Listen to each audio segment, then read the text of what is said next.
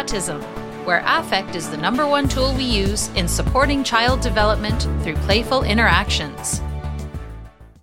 Welcome. This week we have one of my favorite returning guests, Dr. Gil Tippy, who is in California now.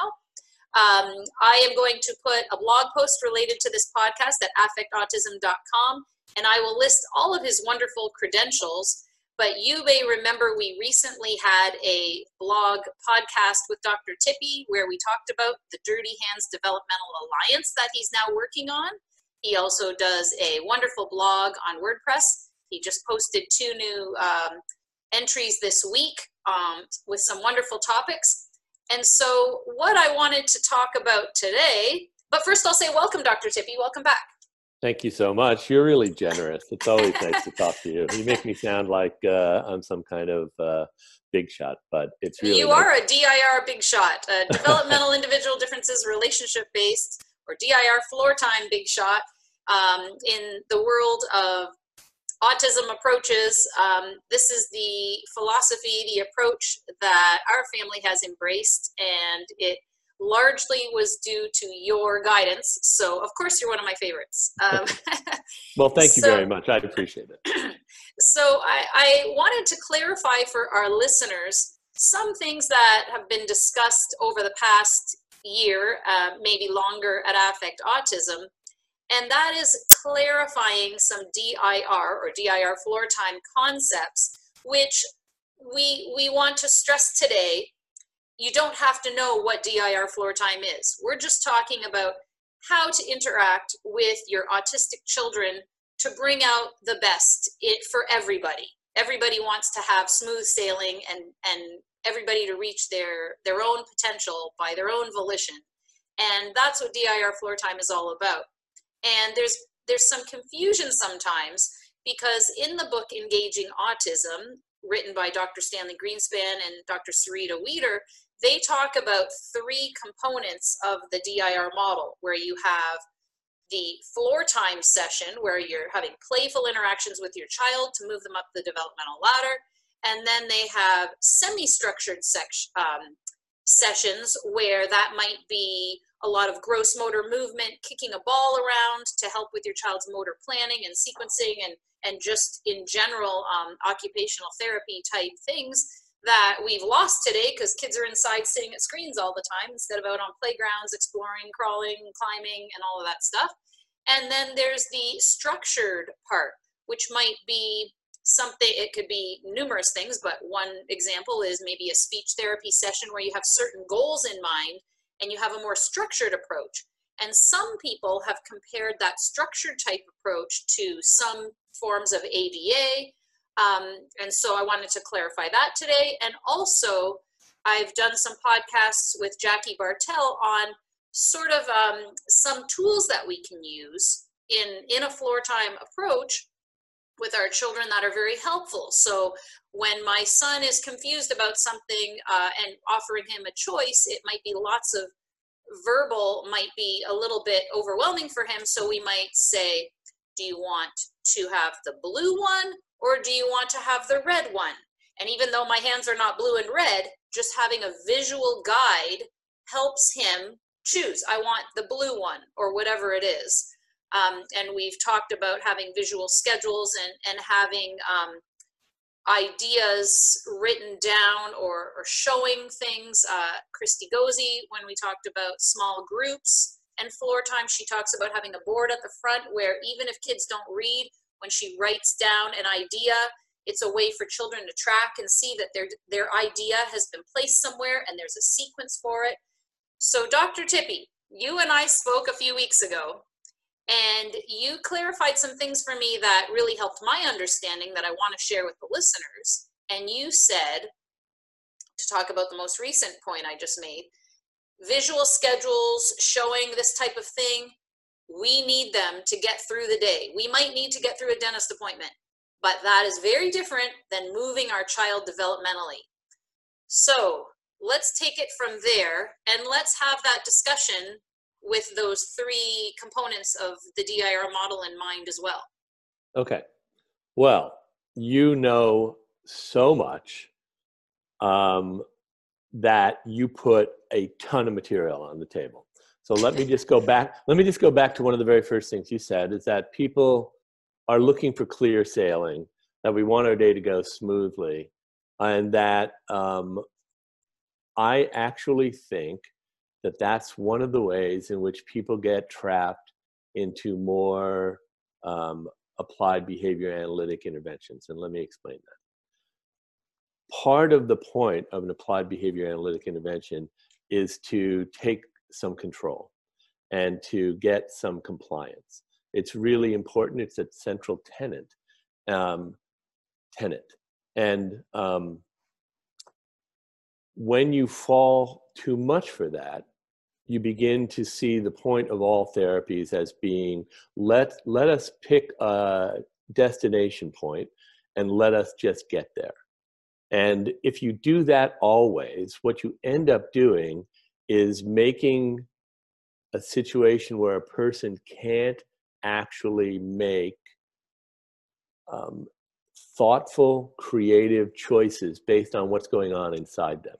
And what you end up with are people who think there is always a right or a wrong answer.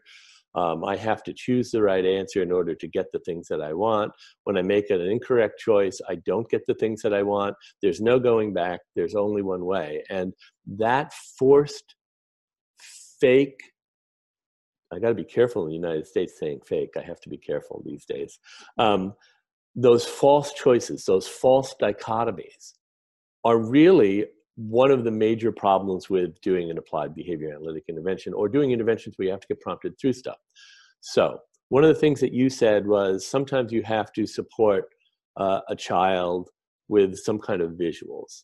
And that's very child specific. I think it's really a very good strategy when it's necessary. Um, notice that I chose the word strategy.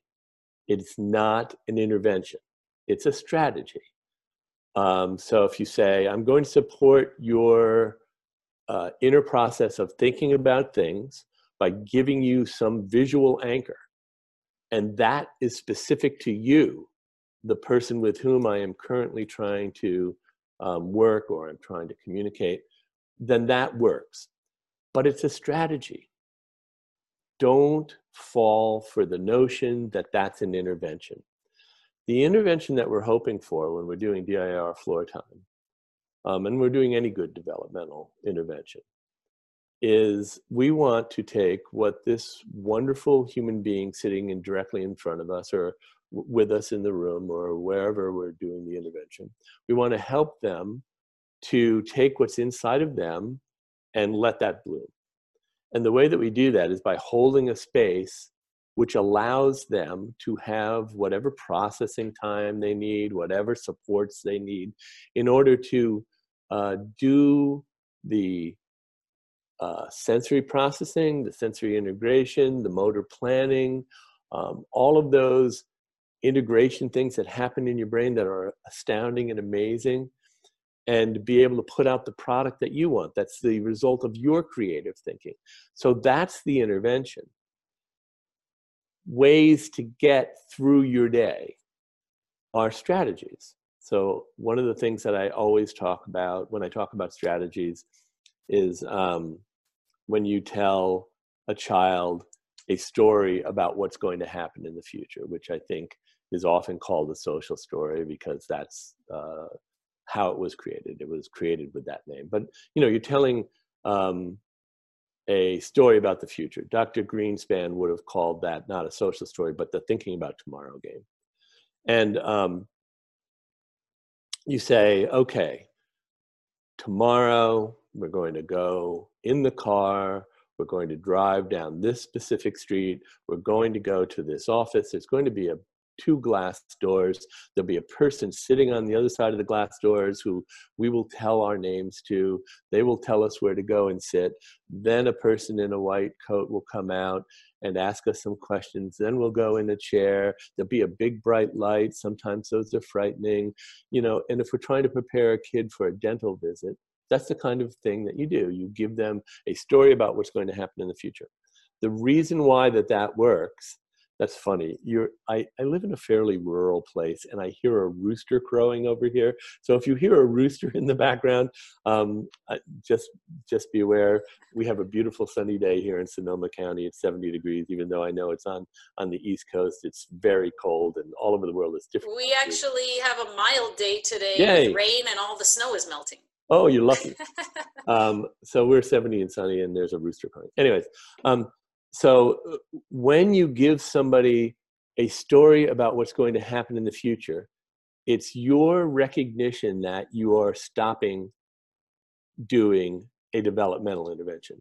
It's your recognition that what you are doing is harnessing somebody's very good memory and you are activating their memory so that they can remember an event that hasn't happened yet. That's what a social story is. I want to harness your memory so that you can put images in your head of what might come in the future. And I may even show you pictures of the dentist, I may show you pictures of dentist's office. Um, and that stuff works because it moves someone through important things. You know, nurses on um, pediatric units do social stories all the time, even with neurotypical kids. They tell them the doctor's going to come in, you've got to get a shot. If you don't get the shot, you know, it's going to be bad for their health. So they have to get it. So they tell them a social story. Don't think that that's the intervention. And when you get caught up in compliance or you get caught up in um, um, just moving from spot to spot and making your day better or easier, um, or f- to have it look easier, then you, that that's the mistake that people often make. I always think it's brilliant um, on the part of applied behavior analysts that the very first thing they do is get a kid to sit and get a kid to put their hands down. Um, because very often uh, parents have had no success whatsoever with their children and are very upset and concerned. And uh, when they see an applied behavior analyst uh, reinforce sitting behaviors and getting hands down so that the kid isn't doing things which look awkward with their hands. Um, parents, even though they're not necessarily on board and they don't really feel like it's what they want to do, they see, well, at least my child is sitting, at least my child is capable of this. And um, I always think it's brilliant on the part of an applied behavior analyst that they start that way the problem is, of course, we know because we believe in developmental interventions that that doesn't allow for the inner growth and the creative life of somebody on from the inside. But it is brilliant in that it supports what parents um, so desperately want sometimes. I mean, how many people say, "I just want to, I, I just need two minutes of peace," you know, and that and that works. Now, um, you probably wouldn't have heard it yet, but I did a podcast with Dr. Robert Naseef, and um, you met him at the ICDL conference last month, and you know him and you've talked to him. And we talked about this idea of parents dealing with ambiguous loss, where it's in our heads that we have now some situation that we didn't expect, and it the grief is ours, it's not our child's and we need to get over that and show up for our children and be positive and energetic and be the best parents we can be. And let's talk about that now in terms of this floor time, semi structured, structured activities that move the child developmentally without having these expectations of compliance and that more promoting thinking, promoting relating, promoting communication in a way that's respectful. Well, if you all watching this have not yet accessed information about Dr. Robert Naseef, you, you really need to.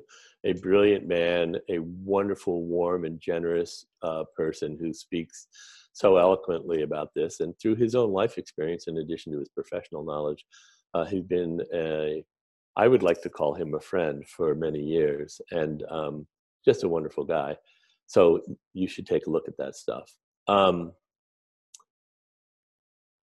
the notion that um, the road to development for neurotypical human beings is somehow this magical uh, uh, yellow brick road of no problems whatsoever, where you can just travel it and it's a red carpet. I did change from Yellow Brick Road because Yellow Brick Road actually has a lot of trauma on it. But the, uh, the this this magical red carpet that you're just going to walk it and children bloom and develop and are lovely and delightful and always it's not true. First of all, uh, human development is bumpy and um, uh, challenging and uh, children are challenging and they aren't there for our amusement. They're there because we chose to uh, bring them into the world or we chose to be the people who take care of them. Um, and we are giving of ourselves. You get your needs met by your other adults in your life who you've chosen as partners and friends, and that's how you get your needs met. You don't get your needs met with your children in the first place.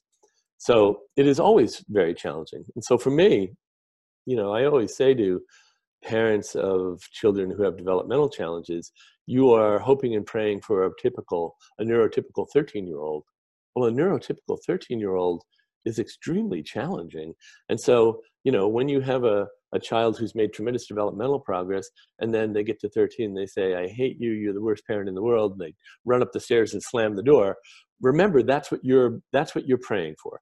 You're praying for somebody who begins to come into their own and realize i have to separate and individuate. I have to push my parents away.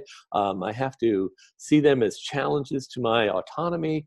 And, and that's what you're praying for. So I, I think when people are talking about the loss it's um, I, it's very real and I get it. Don't I don't mean to diminish it in any way, shape, or form. I understand how um, difficult it is to have a child with developmental challenges. But the notion that every life develops in its own way and that we as parents are looking for the ways in which to support our child is the notion that I think um, helps to carry, uh, has always helped to carry me through. It helps to carry people through who have kids with developmental challenges because um, it's going to be challenging. And our job is always as parents to find the way to create the best soil for our kids to grow and the and the right atmosphere to allow them to begin to become these expressive individuals who aren't necessarily direct reflections of us and um, who have lives which are creative and beautiful and wonderful bringing their own gifts so um, i understand how traumatizing it is to think I'm taking a different path. And my child is not necessarily going to walk the path of, you know, kindergarten, elementary, high school, onto higher education in a particular way, off into a particular world of work, which is set up in a certain way. But um, the people that I have known with autism and the autistic individuals I have known um, and I make you know that I make that division in speech uh, quite uh, thoughtfully because there are people who wish to be called autistic and I call them autistic. There are people who uh, wish to have person first language used and I try to use person first language. Um, those people have these beautiful, creative, um, wonderful lives and um, perspectives on the world that are entirely different than other people's perspectives, and their neurodiversity enriches our culture. So I, I, I don't think I think it is incumbent upon us as um, as people who say that we want to help other people. That's what therapists are. That's what teachers are. You know, people in the social world. Um, it's incumbent upon us to help parents to understand that this is a path not identical in its particulars to other people, but it is a path very much like everybody else's path. It's just a different path. That's all. Yeah, and it might uh, it might be slower in some ways. Our child who is 10 and a half is more developmentally like a five-year-old. He was essentially a toddler for about eight years. He is finally out of toddlerhood. I finally feel a little bit more rested because he's a mover and a shaker. He's very energetic and he's always getting into things. Uh, the other day, the dresser fell on him when he opened the door drawer, and um, that was one of the first scary things that's happened in a long time because we had lots of scary things happen when he was younger. And you know luckily he somehow moved out of the way and he has a humongous ugly ugly bruise and scar all over his arm but he can move it fine. He's totally acting fine and he got over it very quickly.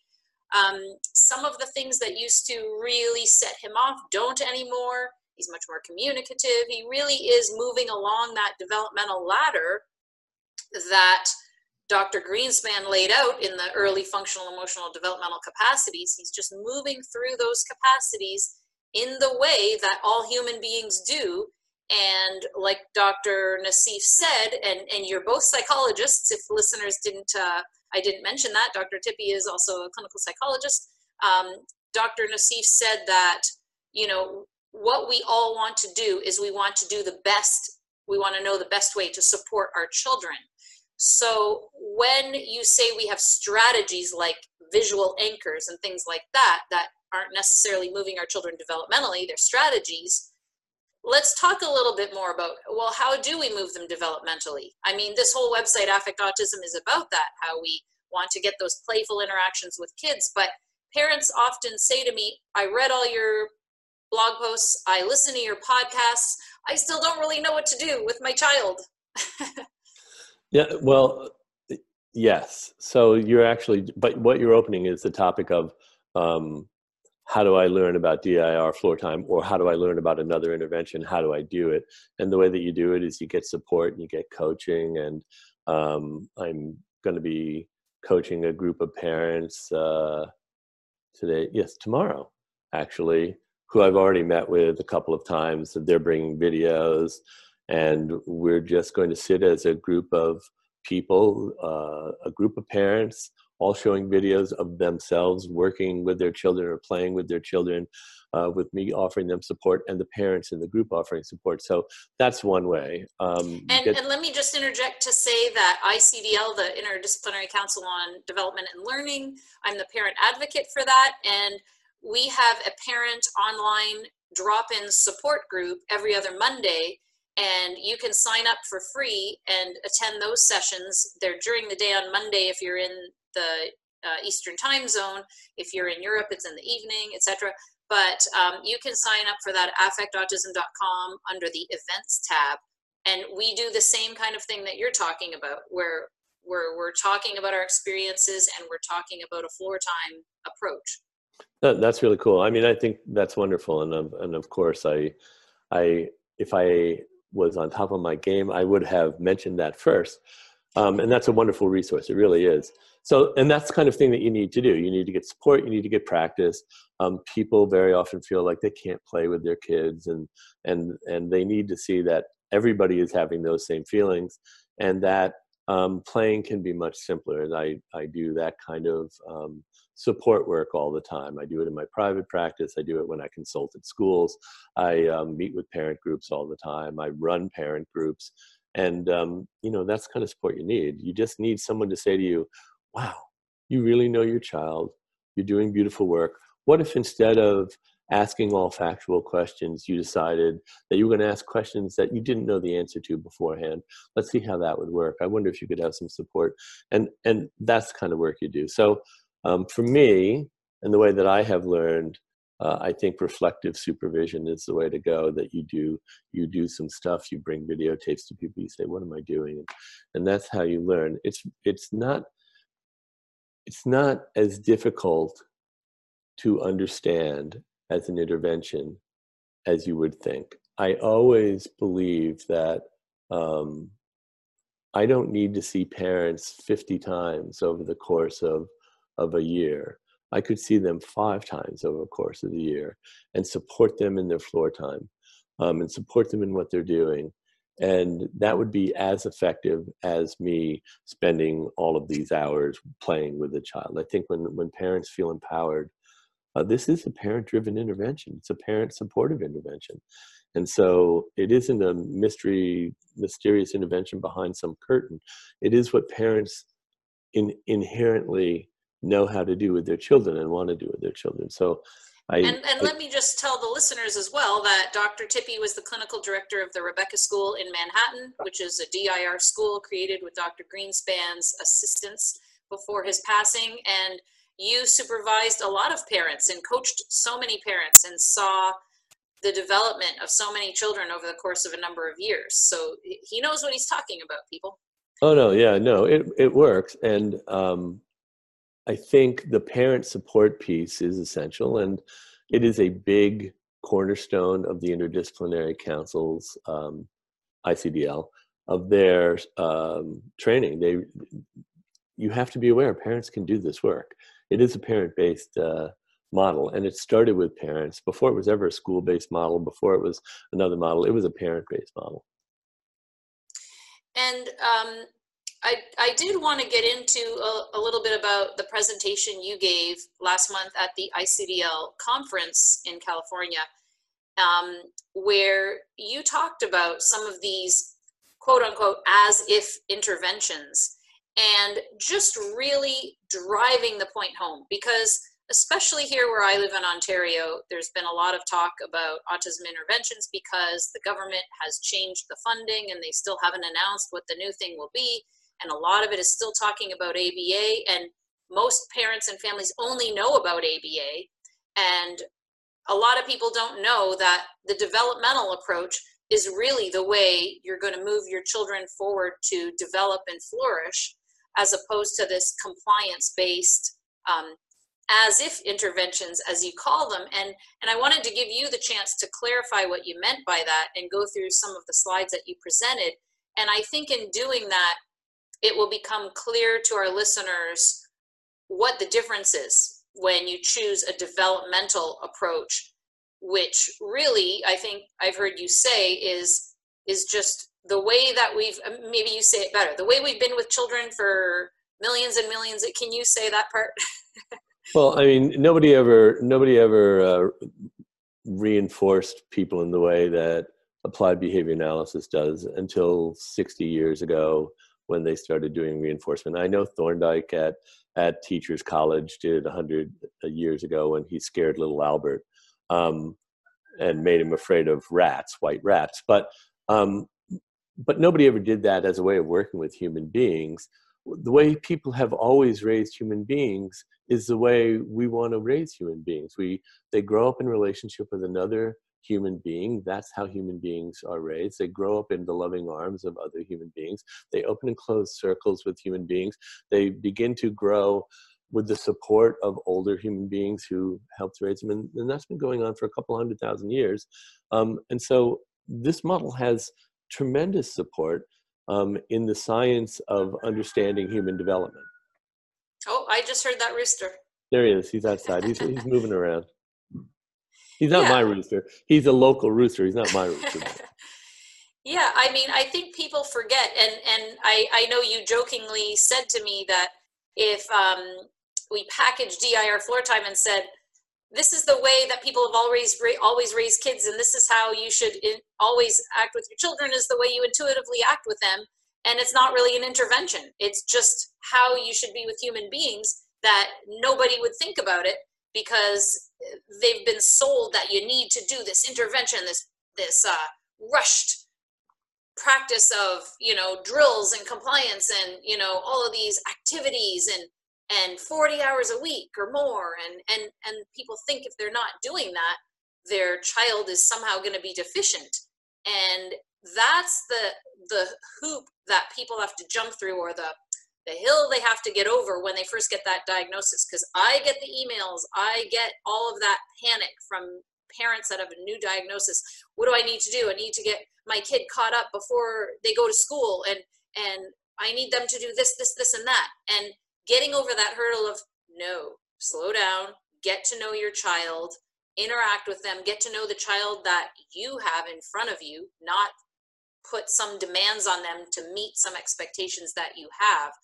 That hurdle is the hardest i think for parents to get over. But once those once parents get over that the ones that come to the floor time sessions that that we do with with the uh, parent drop in they get it. They understand okay now i see when i meet my child where that child is developmentally they might be 10 years old like my son but they're acting developmentally like five year old acts. Once I meet them there, once I take into account their individual differences and sensory profiles, and I have playful, fun, shared joy interactions with them, whether it's hide and seek, peekaboo, fun little types of games, I start to see my child at his best.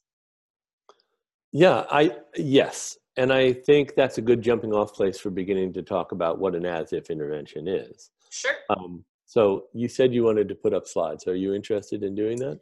Yes.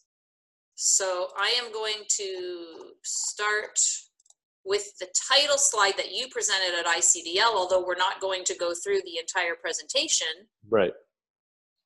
Okay, so um, I, recently I've been really interested in the notion that um, I, I've been wondering how is it that we got to the point where something which is so counterintuitive is the way that we work with children. That, that we've never worked with children in this particular way, and now all of a sudden we're working um, behaviorally with children. And I've been wondering about that, and I gave it a good deal of thought. I actually thought about it for about a year before I wrote this presentation, and it seems to me that it's because we're in a culture where you have to be presenting frenetic work all the time to justify what you're doing and you have to have lots of paperwork and i read a book called um, i can't say what it's called because i'd be swearing but it's um, it's a book called bs jobs and it was really an it was an eye-opener for me that the there's an actual pattern in different systems where there are lots of jobs that don't need to exist and that have come to exist purely to justify their existence. And it, that gave me uh, i had an aha moment that well what had happened in our culture uh, working with people who have autism or in the educational system in general is we had begun begun to do interventions that didn't actually help the people they were designed to help but were made to look as if they were doing something all the time. And so that's what that's where i decided to call these as if interventions. Um, so on a separate note entirely um, it was the icdl conference was on the week when uh, greta thunberg was um, very much in the news and we had student walkouts all over uh, to support her work on global climate change. And she put out a tweet that I thought was really brilliant. She said, you know, she and, ident- and those who have not heard of her, besides living under a rock, um, you you probably have heard of her. But if you haven't, she's the teenager from is it Sweden? Um, yeah. Who is, who is autistic, and her her uh, main interest is climate change. So she's held a number of protests about climate change and and um, motivated people all around the world to come out and have these protests and discussions about how to save our planet for her generation. Because I believe she's 16. Yeah, well, she'd been doing this for quite a while. She stopped going to school because she was protesting the fact that the current generation of people in power wasn't weren't doing anything about climate change and was going to leave her generation with a destroyed planet and um, she just decided i'm not going to school anymore. I'm going to try to make change on my own and she identifies as having autism. Um, so she put out a tweet which said i honestly don't understand why adults would choose to spend their time mocking and threatening teenagers and children for promoting science when they could do something good instead. I guess they must simply feel so threatened by us. So um, it occurred to me that her having autism spectrum challenges left her in a position where she couldn't understand illogical behavior on the part of adults. And so it seemed to me that she had actually created yet another criteria for um, that we could use to diagnose autism. So uh, Greta's new autism criterion is the persistent inability to understand how neurotypical people will persist in doing something so dangerous and counterintuitive that would imperil their lives and the lives of every living being on earth. So the reason why I started with Greta, aside from the fact that how could you look bad if you put up slides of this amazing young woman, but uh, the reason why I started with her is because we're talking about neurodiversity when we talk about supporting people into growing into who they want to be. And when we talk about neurodiversity, we are talking about brilliant minds like this young woman who simply cannot understand why an entire generation of people would destroy the earth, which they have to live on. It makes no sense to her. And it's that kind of thinking the thinking that says, I don't need to go in the direction of every other quote end quote neurotypical individual. I don't have to follow that thinking. I can think on my own, think differently, and change the world on my own. It's those brilliant minds that we're trying to support in the DIR floor time model. we don't want to constantly be saying, here, I'm I see myself as neurotypical. I am going to tell you who I see as not neurotypical how to think. That model doesn't work. It's not useful. It, it doesn't support our planet. It doesn't support neurodiversity. It doesn't support the growth of the individual we're working with. And so um, I chose Greta as a good example of that. And I think it's funny that she just cannot understand how neurotypical people could act against their own um, best interest and the interest in the entire planet. But I think many of us neurotypicals don't understand it either, to be fair. well, to be fair, yeah, I agree. so um, I based this as if intervention on uh, the book that I had previously mentioned. And um, so I just took one type of not real intervention and I called it an as if intervention. So an as if intervention is a form of paid therapy that's so completely pointless, unnecessary, or pernicious that even the therapist cannot justify its existence, even though, as part of the conditions of employment, the therapist feels obliged to pretend that this is not the case.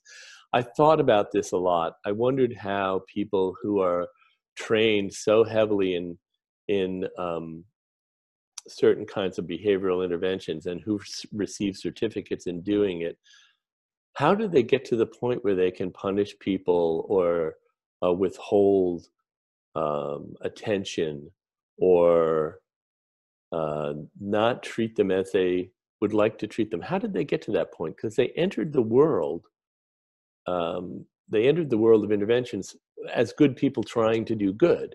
How did they get to the point where they thought it was okay to do some of these things that are that happen in other interventions? And it seems to me that what happens is they have to convince themselves that um, what they're doing is the thing that's the only right thing. And in order to do that, they have to really believe that any other intervention would hurt people. And so they get to this weird place where they where they know the things that they're doing are not with not in keeping with the golden rule which is what most therapies and most helping peoples and most religions and most moral philosophies uh, is based in. The notion that you don't want to do something to someone that you would not want to have done to yourself or uh, you would like to treat other people as you would like to be treated. That's both both sides of the golden rule. Um, how do you get to that point? And um, I guess the the answer is that you create an entire system which just says there's only one way to do it. Um, there's a and lot of. T- go ahead. For for those listening, I am showing some slides from Dr. Tippy's presentation last month at the ICDL DIR Floor Time Conference. And if you uh, want to see it, you can go to affectautism.com and look up Dr. Gil Tippy uh, for the um, December uh, blog post about it, 2019, or you can go to YouTube on the Affect Autism channel where you can watch this presentation that we're, we're talking about right now. Thank you. So um, one of the big problems that we have in, in uh, the autism community, and in fact in all of our children in schools, neurotypical and otherwise, um, and um, neurodiverse and otherwise, are uh, is anxiety. The kids are tremendously anxious, and they're anxious because I think the society has made them anxious. But we've told them there's a right and wrong answer when we do interventions which um, only support picking the right answer, which is uh, basically how a lot of education goes these days. You have to get the right answer on a test. It's how you're going to be moving forward. You have to remember it. You have to regurgitate it. If you don't, you're going to be in trouble. You're not going to get good grades. You won't go to a good school. So there's a tremendous amount of anxiety um, driven by um, in, a, in the slide in front of me, we have the amygdala. And what we're trying to do is get kids to move away from this tremendously anxious position into a position where they can use their prefrontal cortex and say, hey, this is just a challenge, like all things are just a challenge.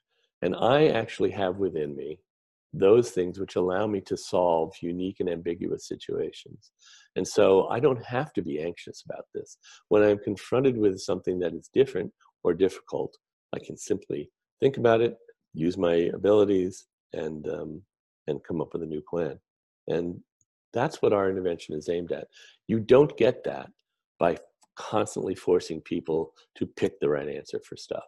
That's not going to lead to what we like to call thinking and learning.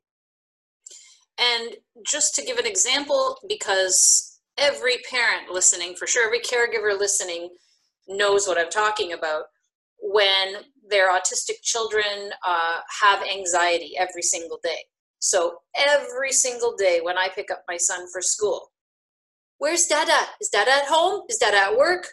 Where are you sleeping tonight, Mama? Are you sleeping beside me? Where's Dada sleeping? Where am I sleeping? He knows we sleep in the same place every day, but he needs to ask that every day and get that reassurance. And when we're driving and the light turns red, when is it going to turn green? Why are we stopped? Why are we stopped? Why are we stopped? When are we going? When are we going?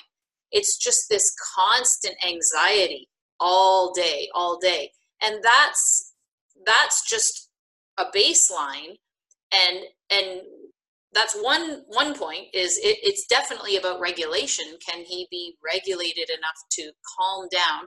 But then you're talking about the next step where he might face a problem like the other day when the dresser fell on him.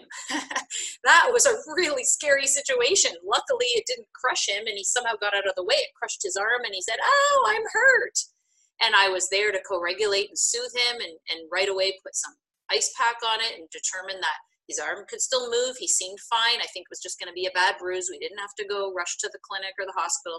But he may come into other situations where he is looking for his shoes to go outside, or I, am just making this up off the top of my head. You can probably think of much better examples where, like you said, he instead of just getting frozen in anxiety, he can realize, okay, this is a challenge. I can use my mind. I can think of a way to figure out what to do. It might be at home when he wants something and we're looking for a toy, and we try and slow him down to that point. Well, hmm, where could it be? We can do this. And he always says, I can't do it, I can't do it, I can't do it. And this is specific for our son, although I'm sure it's the same for many parents listening. He always wants to give up and wants us to do it for him. And our job is to really scaffold and be right there and support him and say, you can do this. I'm going to be there to help you. And a lot of the times he can. He can do it. It might be simple as opening the wrapper of his Halloween candy that he got a few weeks ago. Um, I can't do it. How do you open it? How do you open it? How do you open it? So it's anxiety, anxiety, anxiety constantly throughout the day. So uh, you bring up a good um, point, and that is that that sort of anxiety arises when you are using your memory or you're used to using your memory as a way to run your life. And uh, kids who haven't hit certain developmental points really run their day by their memory. So um, they have to constantly ask about what's going to happen next, and they uh, constantly have to reference what's going on. And um, as you move up developmentally, you end up losing that that because you begin to understand that there's a continuity to life, that there's a flow, that in general, unless things are different, they're going to be somewhat the same. And, and you, you're able to do that, but that's the that's a very difficult habit to give up. So even if you begin to move up developmentally and you begin to think creatively you still really rely on your memory. So memory skills are great and they're important but you can't run your life by them. What you want to run your life by is the ability to understand that each situation is new and, and fresh and that the world will constantly be bringing challenges to you but you have the ability to handle those challenges and um, so that kind of anxiety is very particular to people with developmental challenges so it's a good point. and and it's hard because you know we've been doing floor time for about seven years and he's still not there yet and i will direct listeners and in the blog i'll put a link to it um, the blog post associated with this podcast we did a wonderful podcast a few years ago, Dr. Tippy, where you talked about this moving children from the concrete to the abstract. And that happens right around the cusp of the fourth to fifth developmental capacity that our son is currently right in the middle of right now. And it's taken him seven years to get here where he is. It's a slow process for him. He had severe brain damage when he was two. Other children might move through it more quickly. Some might move through it more slowly due to other biological challenges. But it's the type of thing that can can get parents frustrated because they're wondering when when when will he stop asking all these questions and needing to know every detail about everything? What uh, so many of the kids that uh, my son knows that are autistic uh, how did you get to school today? Which road did you drive on? Which highway did you take? And then what highway? And then what highway? Where do you live where does grandparents live? Where does so and so they need to collect all these facts to make sense of their world. And to get them into that abstract thinking is what our goal is in floor time. And and it has to do we talked with Maude Le Roux a few podcasts ago about timing and sequencing getting that all sorted out. And our son is really working through that too. And once you start to understand the passage of time and all these other things start to come together and you can move into that abstract mode so i'm going to reference that podcast that we did together because you talk about that in a lot more depth Yes, yeah, it's it's it's a major topic. There's no question about it. Um, I, I think there were other slides you wanted to show. So um, yeah, uh, this book that you guys did about the Rebecca School, the case book for parents and professionals. Um, I'll put a link to where people can buy that too. So we're showing the cover of that book right now. Oh, great. Um, yeah, in, in that book, you, I, I think I quoted a couple of parents. Can you show the next slide, please? Yep. So parents get to the point where they um, they just don't know what to do. So in the chapter through a shattered lens, um, I wrote um, one of the parents said that we figured that ABA was the key to Helen's future. She hated it and became very angry and frustrated. She was a very frustrated little kid by the end of the year, and they they didn't like that, but they they just didn't know what to do next. Um, if you'll rotate the slides. Oh, okay. So this is my favorite. Oops, go back. How do I go back here? Okay. Um, um, so if you run that in a slideshow.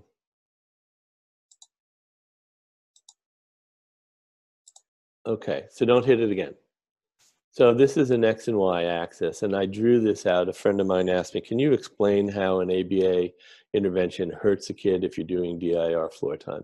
So I drew out this graph. So uh, let's label the graph. So hit your, there's age on the, and typical development, right? So as you move up, you are developing typically, and there's age. And so by, just by definition, if you're a typical developer, every year of age equals one year of development. So you have a 45 degree angle there. So next one. Um, and so hit the hit it again. So that's by four years old, hit it again you should probably be at functional emotional developmental capacity six. And that's the level you would have to be at in the United States to enter a nursery school or a kindergarten. You'd be able to sit in a chair, listen to what a teacher has to say, add it to what's in your own brain, and put out a third thing, which is the product of those two things a collaboration in your brain between the teacher and you. That's FEDC six. So hit it again, please. So, and that's 21 years. All right, wait one sec. And this line that just appeared down below that 45 degree line, heading off to the right of the screen, that's the um, what our children may be doing. So they may not get to FEDC 6 until they're 21 years old. It's possible. They may be on that uh, pathway. So we're working developmentally with them. We're working, working, working. We want to get them to FEDC 6. Once they get to FEDC 6, they certainly are capable of going to college and doing any uh, typical job. And then hit it again. Hit the, hit your, there we go. That red line that appeared just there is an ABA intervention. And what an ABA intervention does, if you prompt someone or punish them, is it knocks them back developmentally so that they drop back down to functional emotional developmental capacity three, which is the level where you respond in open and closed simple circles. And so that's what that intervention does to you. So if you do that, look where the line now takes you. hit the next one, please. So we're now looking at a, a, a, flatter slope so right. that so, the development is taking longer. So now it may take you to 25 years to get to FEDC6. So would you hit it again? So what if you do another um, punishing uh, intervention or another applied behavior analytic intervention? Now hit it again and again.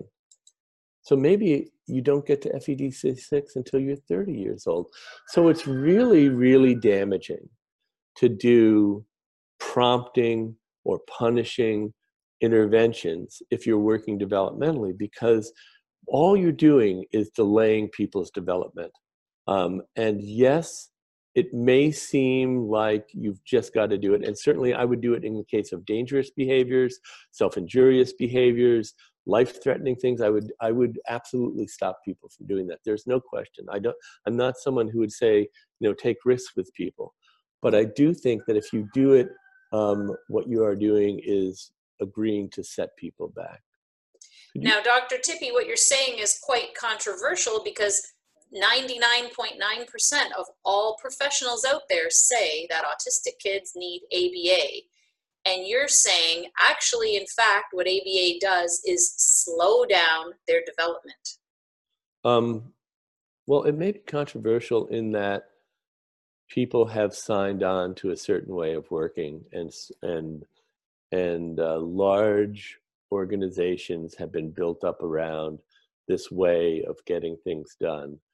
But there are a lot of practices in the history of interventions medical and otherwise that in retrospect are absolutely damaging and, and absurd. And i do think it is damaging and it's clear to me that humans develop in a certain way and that you are doing um, in some cases a great deal of damage when you do an applied behavior analytic intervention. At the very worst, at the very least, you're wasting people's time um, when you do that because you could be spending time actually helping people grow and develop into the kind of human beings that they could be based on what they've got inside.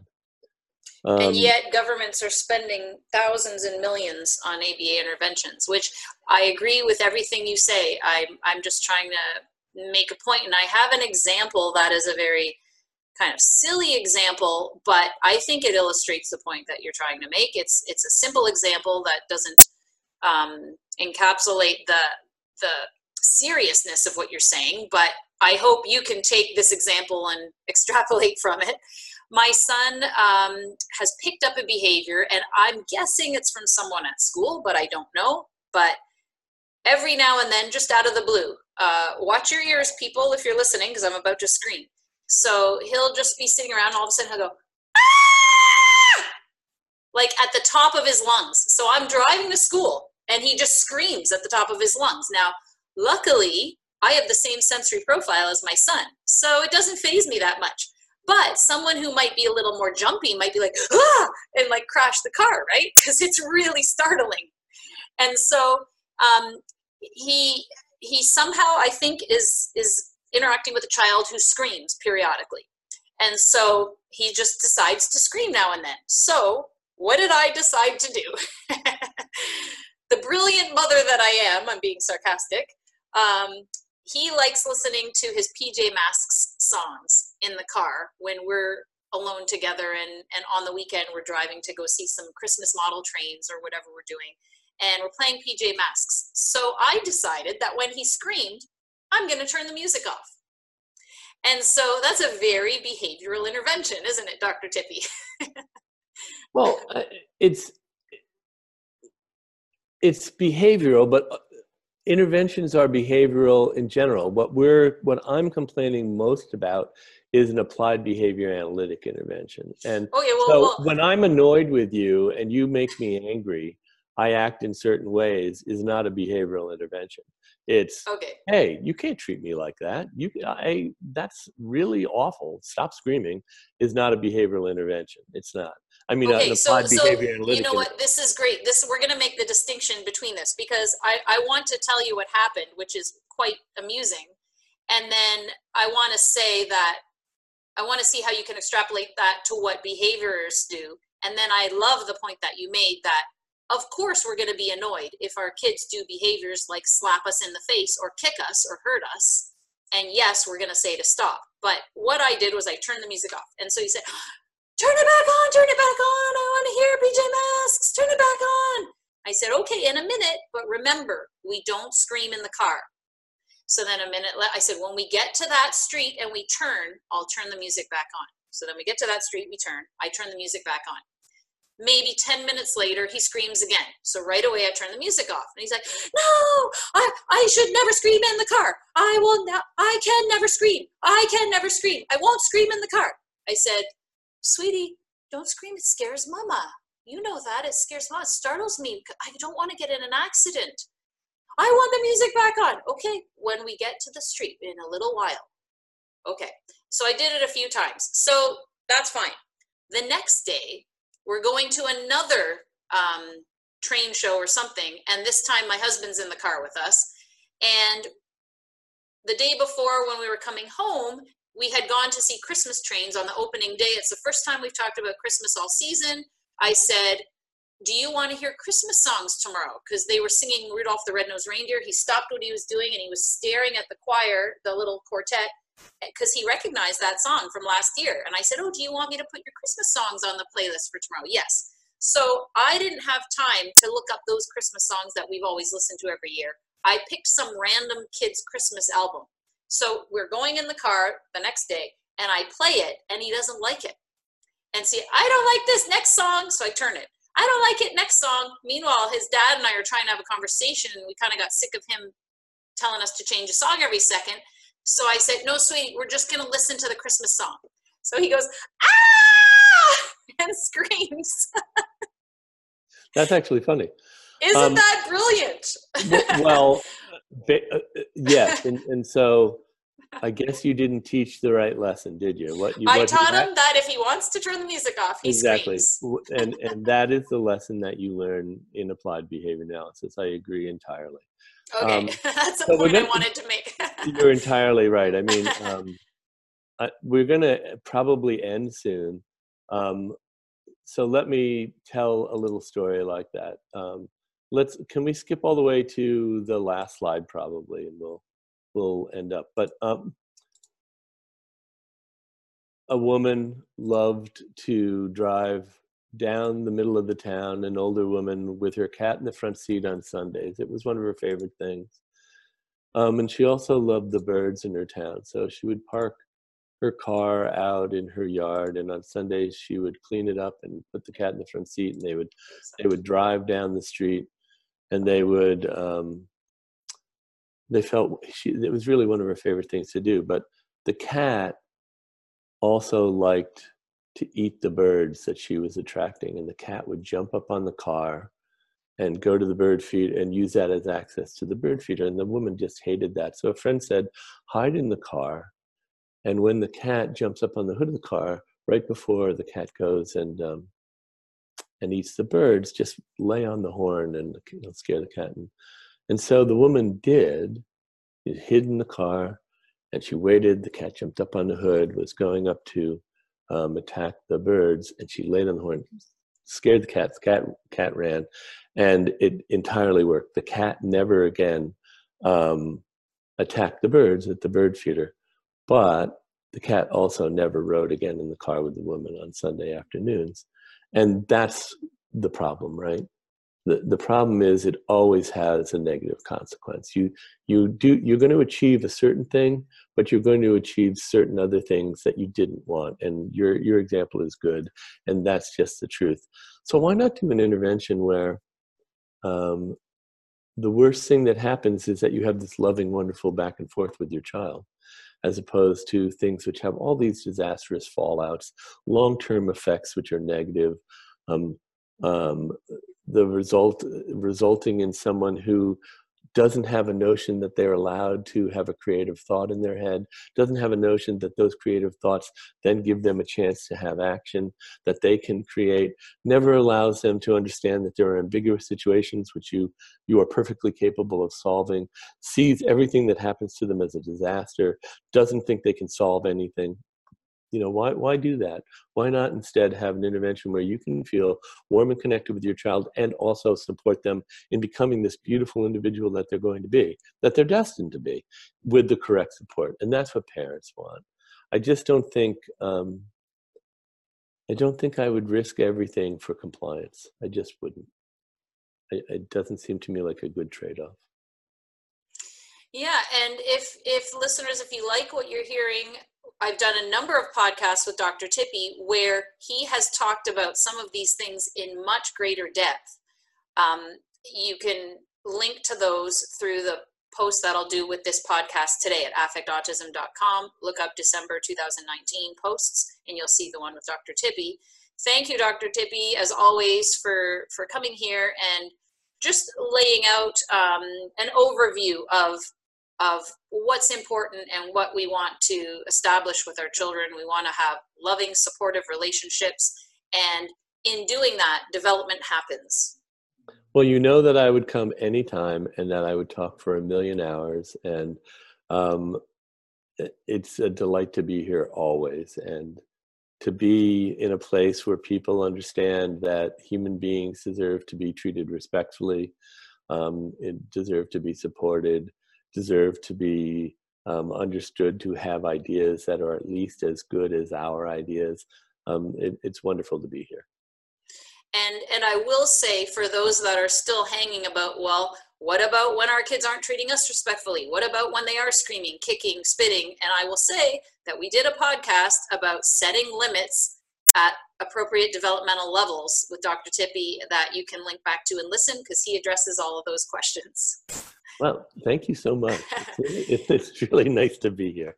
Well, thank you, Dr. Tippy, and hope you'll come back again soon. Until next time, here's to affecting autism through play.